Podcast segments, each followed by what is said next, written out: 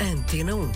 Óbidos, Porto de Mós e Peniche, 98.3. Vamos até um dia no mundo.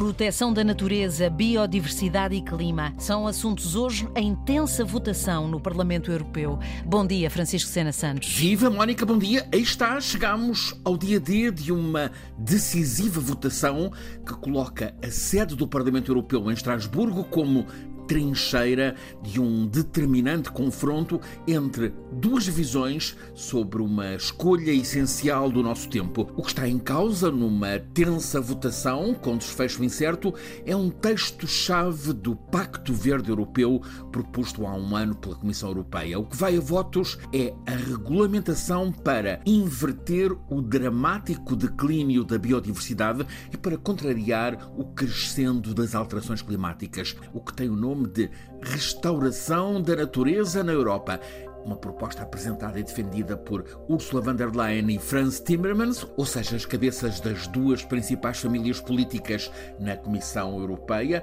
apresentam esta proposta como intervenção decisiva para, ao impor de modo juridicamente vinculante, este é um aspecto essencial, a restauração de ecossistemas degradados em regiões terrestres e marinhas na Europa, iniciar a recuperação de habitats europeus em mau estado Devolver à essência da natureza, sem exploração intensiva, bosques e terras agrícolas, também ecossistemas marinhos, fluviais e ainda a proteção da natureza nas envolventes urbanas. À cabeça da iniciativa desta lei está, já ficou dito, Ursula von der Leyen, uma líder oriunda da direita política europeia. Ela foi ministra de Angela Merkel, que a propôs depois para o topo da Comissão em Bruxelas, mas é precisamente essa direita PPE no Parlamento Europeu quem lidera, com outras direitas mais à direita, a batalha que está muito renhida em torno desta lei europeia de restauração da natureza.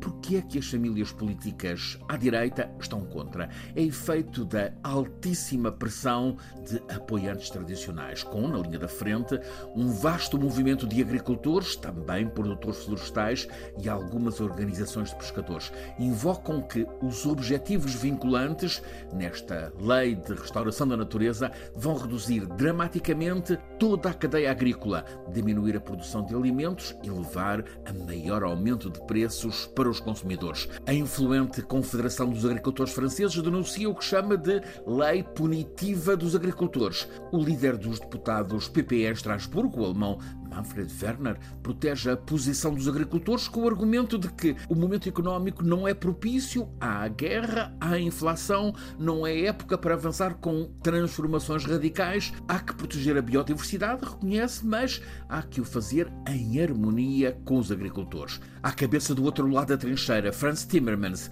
o holandês que é vice-presidente da Comissão Europeia, porta-voz dos socialistas europeus, clama que sem terras sãs não há futuro para o campo, dá um exemplo prático, constata-se em toda a Europa o declínio do número de abelhas. Ora, sem abelhas não há polinização, portanto, instala-se a quebra em vário cultivo. Os contestatários desta lei de restauração da natureza são acusados de visão de curto prazo, pretendem o rendimento imediato, descuram o futuro, negam as evidências científicas, negam as alterações climáticas, quando todos já estamos a senti-las.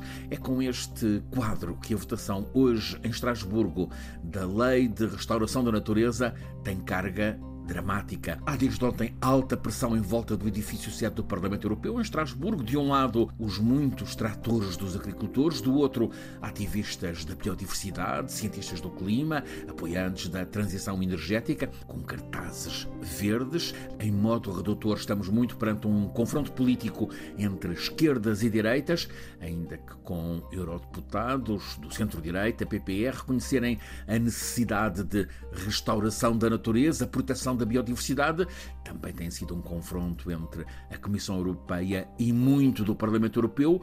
Este combate político passa hoje à decisiva fase de votos. O Parlamento Europeu é a trincheira deste crucial confronto com alta tensão política e efeitos determinantes, ainda que é facto, até agora, com escassa repercussão mediática. É hoje no Parlamento Europeu. Francisco Sena Santos, um dia no mundo.